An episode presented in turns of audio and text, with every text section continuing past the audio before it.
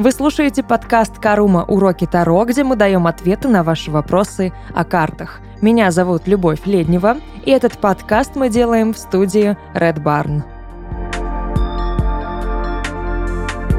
Мы продолжаем говорить про путь героя в картах Таро. Это уже третья заключительная часть, поэтому если вы не слушали предыдущие две, пожалуйста, начните с них, иначе вы ничего не поймете. Особенно учитывая, что эта часть будет немного наверное, непонятно сначала, но я постараюсь преподнести информацию супер понятно, просто, лаконично, и если что, буду сразу все уточнять. Сегодня мы поговорим про вторую такую стадию, да, именно пути героя в старших арканах Таро, это духовная часть, духовный путь героя. Мы остановились на том, что на смерти герою нужно переродиться, принять какое-то важное решение и отказаться от своего прошлого, чтобы принять новый опыт, новые знания, новую какую-то вот новое свое развитие. И первое, что, наверное, покажется всем странным, но когда мы разрабатывали вообще всю вот эту вот схему и продумывали ее, прописывали банально для самих себя, я пришла к выводу, что после смерти путь героя делится на две ветки. Не хочу хвастаться, и это не хвастовство, но просто я говорю о том, что я нигде не брала эту методику, я реально пришла к ней сама. Поэтому, если вы будете кого-то ругать и говорить, что я там где-то начиталась чего-то, ругайте только меня. Информация именно авторская. Итак, после смерти у нас два варианта. Два варианта того, что мы будем делать с вот тем самым выбором, который смерть предлагает. Вариант первый. И сразу оговорка. Я буду здесь сейчас менять порядок арканов. Не пугайтесь, вы поймете почему. Итак, вариант номер один. Пойти как бы по пути наименьшего сопротивления, принять все вот эти вот испытания и э, приобрести, наверное, статус не то чтобы мученика, да, но святого. Это путь умеренности. Это принятие. Вот реальное терпило и принятие. Герой выбирает вот этот самый путь мученика. Он отдает добровольно все смерти, он э, покаялся, он все понял, да, все осознал. Он всем жертвует, проходит через катарсис. Это очищение, это ощущение свободы от вот этих всех мирских условностей.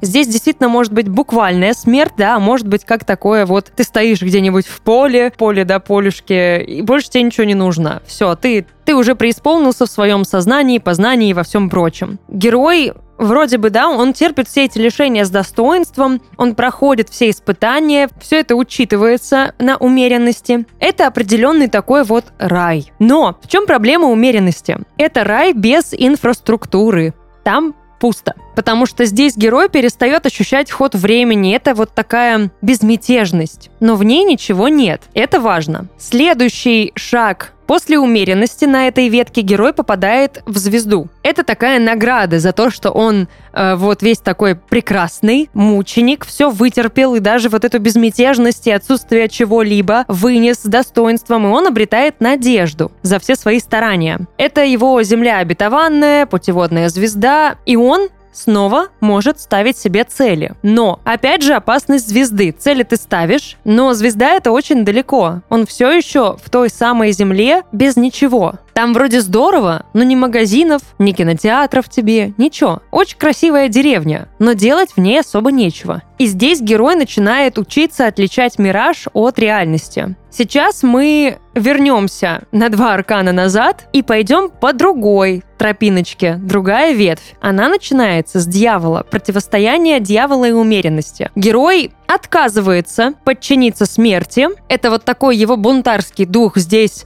завладевает им, и он говорит, что нетушки, знаете что? Я все еще все могу. Опасность главная дьявола в том, что герой в этот момент вспоминает о своем гневе, который он пережил на отшельнике, пережил на колесе фортуны, на справедливости, чего он лишился на повешенном. И вот эта внутренняя агрессия, вот эта вот тень его, она берет верх. И на этом этапе герой пытается завладеть колесом фортуны, поменять правила. Он выбирает себя, по сути. Он не будет жертвовать, да, он пойдет вот, вот, вот пойдет туда, пойдет властвовать, пойдет брать себе все, познает свою темную сторону и пытается обмануть судьбу. Но он настолько уверен в своих силах, что как бы не думает о том, что судьба ему не по зубам, потому что это все уже, по сути, да, колесо фортуны видела и не раз. И, соответственно, что ждет после дьявола такого вот самонадеянного дурачка? Конечно же, башня. Это и очищение, и искупление, и крах, и разрушение. Здесь башня будет именно в значении своем, да, вот как бы лопатой подвинуть корону на голове. Он за свой выбор, герой наш, расплачивается. Он совершил ошибку, он посягнул на святое, он посягнул на законы Вселенной. И тут Вселенная уже такая, слышь, мышь, сиди, не быкуй, пожалуйста. И героя ждет наказание за попытку судьбу обмануть. Башня забирает все, что у героя вообще осталось,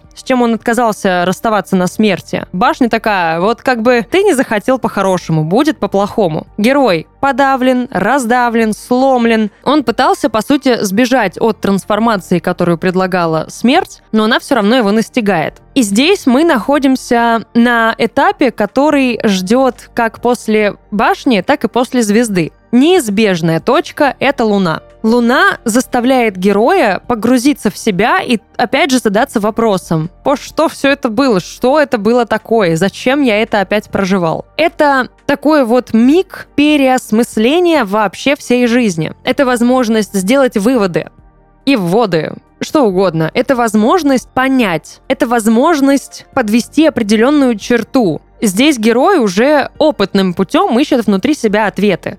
То есть отшельник — это вот такой начальный был этап познания себя. Луна — это продвинутый этап. Здесь можно оглянуться назад, посмотреть на весь свой пройденный путь и понять, чему научила его эта дорога, о чем он сожалеет, а счастлив ли он вообще, что ему это дало, или вообще ничего не дало. Делаем, короче, выводы на Луне.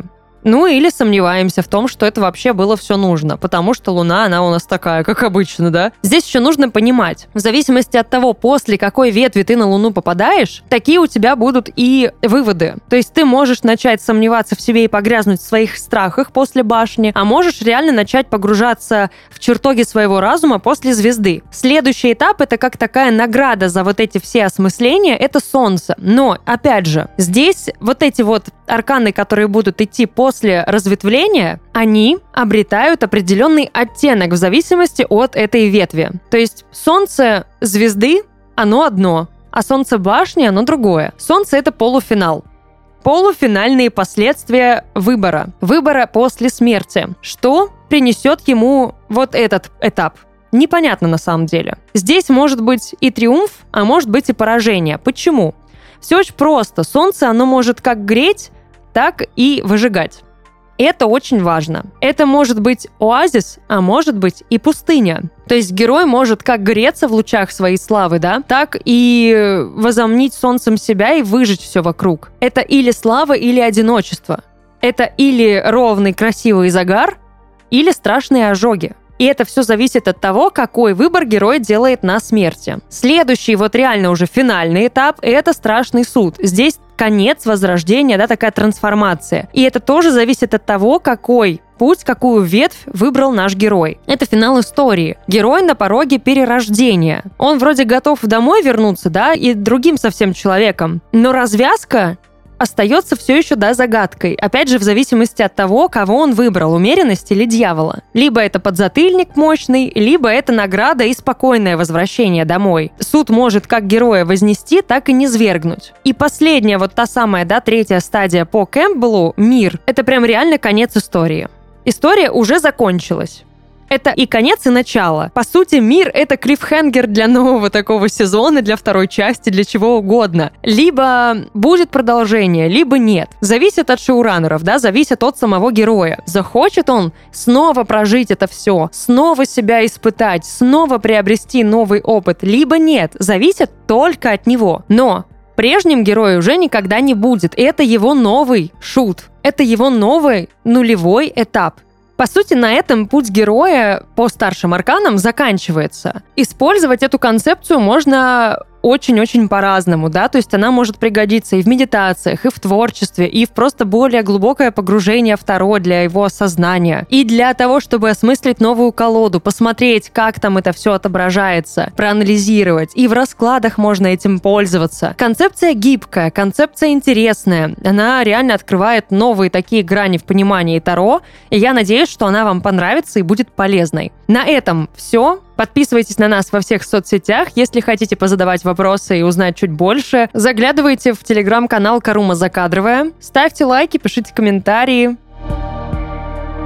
Это был подкаст «Карума. Уроки Таро», где мы давали ответы на ваши вопросы о картах. Меня зовут Любовь Леднева, и этот подкаст мы записали в студии Red Barn. Увидимся.